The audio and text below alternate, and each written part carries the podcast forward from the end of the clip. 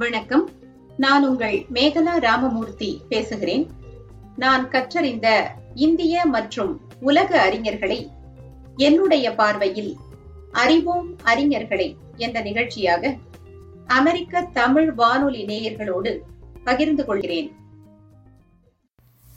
தமிழ் தேசியம் விழைந்த தன்மான தமிழர் பாவலரேறு பெருஞ்சித்திரனார்.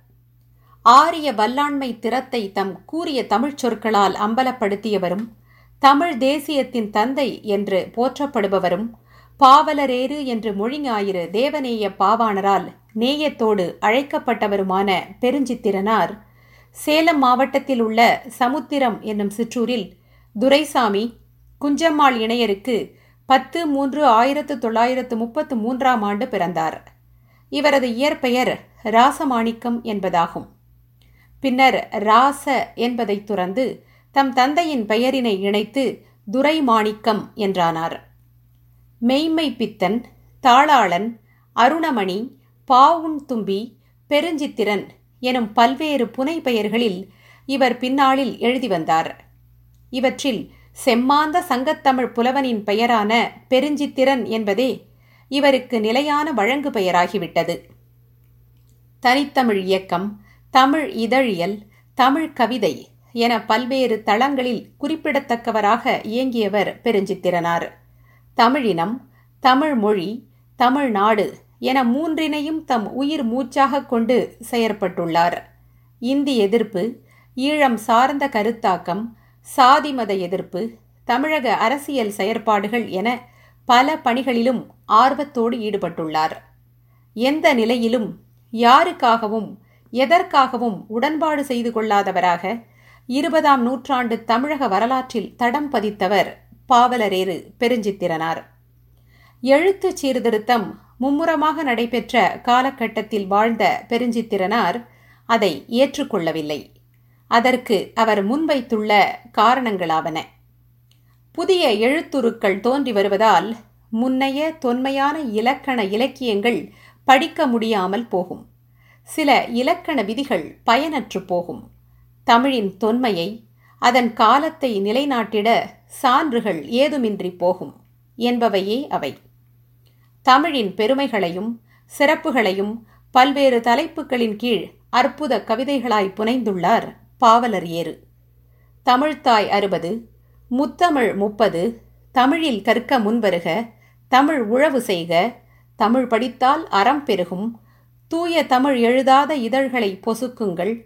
பைந்தமிழில் படிப்பதுதானே முறை என்பன அவற்றில் சில. தமிழ் உழவு செய்க என்ற தம் கவிதையில் எழுக தமிழ் மங்கையரே நல் இளைஞீர் உங்கள் இளமை தரும் கன ஒருபால் இருக்கட்டும். முன்னே தொழுக தமிழ் அன்னையினை துலங்குகனும் ஆற்றல். துணிவுறவே ஊரூராய் தெரு தெருவாய் சென்றே உழுக நருஞ்சொல்லாலே ஊன்றுக செந்தமிழை. உணர்வு மழை பொழிவிக்க எண்ண எரு ஊழ்க்க செழுமையுறும் தமிழ்க்குலத்தை விளைவிக்க பின்னர் செந்தமிழ்த்தாய் அரசிருக்க ஏற்ற வழி செய்மே என்று தமிழ் இளைஞர்களிடம் வலியுறுத்துகிறார். தமிழின் மரபு கவிதை புதுக்கவிதை என்ற இரண்டு வடிவங்களையும் ஒப்பிட்டு பெருஞ்சித்திரனார் தெரிவித்திருக்கும் கருத்து இது. மரபு தழுவிய அன்றைய பாடல்கள் தாய்மை உணர்வு நிரம்பிய ஓர் இளம் பெண் பெற்றெடுக்கும் நல்ல அழகிய அறிவறிந்த நிறைமாத குழந்தைகள் போன்றவை. சோம்பலாலும் அறிவு குறுக்கத்தாலும் மன இழிவாலும் பிதுக்கப் பெறும் இக்காலத்து மரபு நழுவிய பாடல்கள் தாய்மை உணர்வு நிரம்பாத பெண்ணுரு சான்ற ஒருத்தி அரை குறை முதிர்ச்சியோடு பெற்றெடுக்கும் உறுப்புகள் குறைவுற்று அழகும் அறிவும் குறைந்த குறைமாத குழந்தைகள் போன்றவை. உயர்ந்த உண்மை பாவலனுக்கு இருக்க வேண்டிய தகுதிகள் பத்து.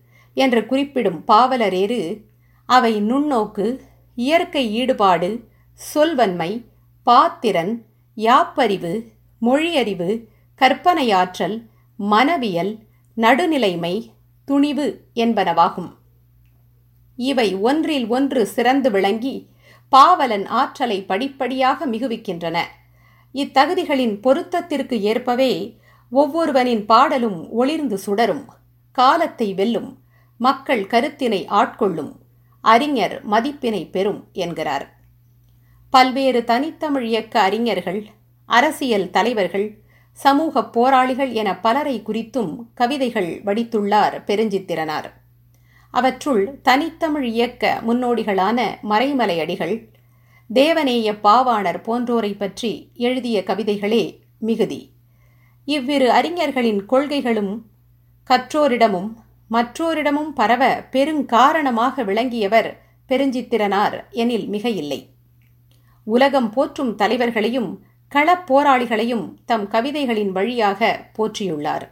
கார்ல் மார்க்ஸ் நெல்சன் மண்டேலா போன்றோரை பற்றிய கவிதைகள் இரங்கற்பாக்களாக அமைந்துள்ளன. டாக்டர் அம்பேத்கர் காந்தியடிகள் பெரியார் அண்ணா விடுதலை புலிகள் அமைப்பின் தலைவர் பிரபாகரன் போன்றோரின் சமூக பணிகளையும் பொது வாழ்வில் அவர்கள் செயல்பட்டுள்ள பாங்கினையும் எடுத்துரைக்கும் விதத்தில் கவிதைகள் படைத்துள்ளார்.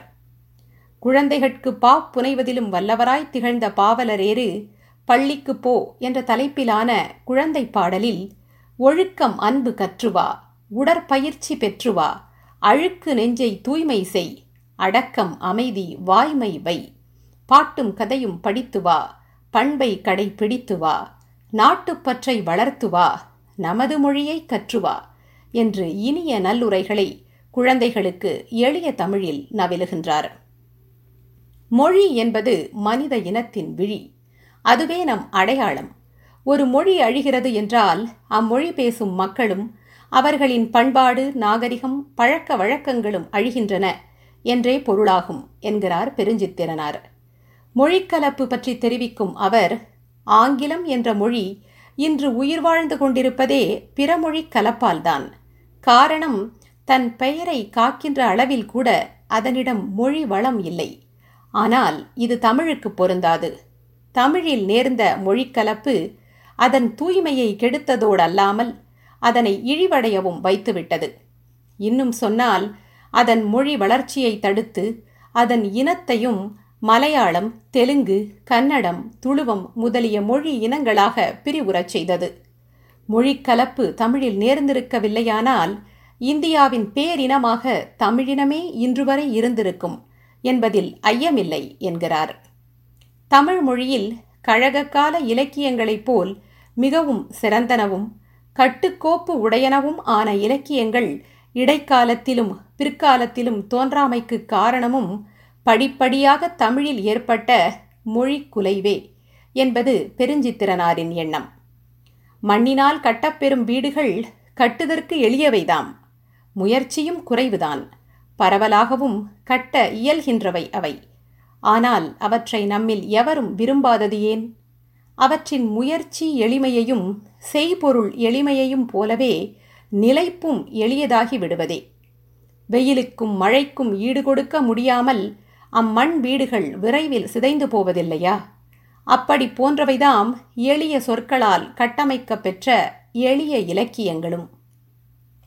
மொழி பற்றி கவலைப்படாமல் சொல் ஓட்டங்களை தம் கருத்தோட்டங்களுக்கு ஏற்ப பஞ்சு போலாக்கி பறக்க விடுகின்ற இன்றைய எழுத்தாளர்களின் கோபுர இலக்கியங்கள் அடுத்து வரும் ஐம்பது அல்லது அறுபது ஆண்டுகளில் குப்பை மேடுகளுக்கு போகாமல் காத்துக்கொள்ளும் ஆற்றல் சான்றவை என்பதை காலம்தான் உறுதி செய்ய முடியும் என்கிறார். தமிழினத்தின் முன்னேற்றத்திற்கு பெரும் தடைக்கல்லாக இருப்பது நம்மிடம் இருக்கும் சாதி பாகுபாடே என உரத்துச் சொல்லும் பாவலர் ஏறு சாதி நிலை நம்மை ஒருவருக்கு ஒருவர் முன்னேற விடாமல் செய்யும் அடிப்படையான தாழ் உணர்வாக வீழ் உணர்வாக இருக்கின்றது. இந்த இழிவான நிலையினின்று நம்மை மீண்டும் மீண்டும் குழிக்குள்ளேயே சேற்றுக்குள்ளேயே புதைத்துக் கொள்ளுகின்ற மனநிலையினின்று நாம் எவ்வாறு விடுபடுவது? நம்மையே நாம் உணர்ந்து கொண்டாலன்றோ விடுவித்துக் கொண்டாலன்றோ சாதி உணர்வும் நம்மிடமிருந்து கழலும். சாதியிலிருந்து நாமே விலகாத வரையில் சாதி நம்மை விட்டு விலகாது. சாதி வேறெங்கும் வெளியில் இல்லை. அது நம் உள்ளத்துக்குள்ளேதான் அறிவுக்கு உள்ளேதான் உணர்ச்சிக்கு உள்ளேதான் இருக்கிறது. அங்குதான் அகுது உயிர் வாழ்ந்து கொண்டிருக்கிறது. எனவே நாமே அதை வெளியேற்றாத வரையில் அதுவாகவே நம்மை விட்டு போய்விடாது. உண்மையாகச் சொல்வதானால் நாம் தாம் அதை உயிர் வாழ வைத்துக் கொண்டிருக்கிறோம். நாம் தாம் அதற்கு நீர் ஊற்றுகிறோம் எரு போடுகிறோம் காவல் செய்கிறோம். அது மடிந்து போவதில் நமக்கு விருப்பமில்லை.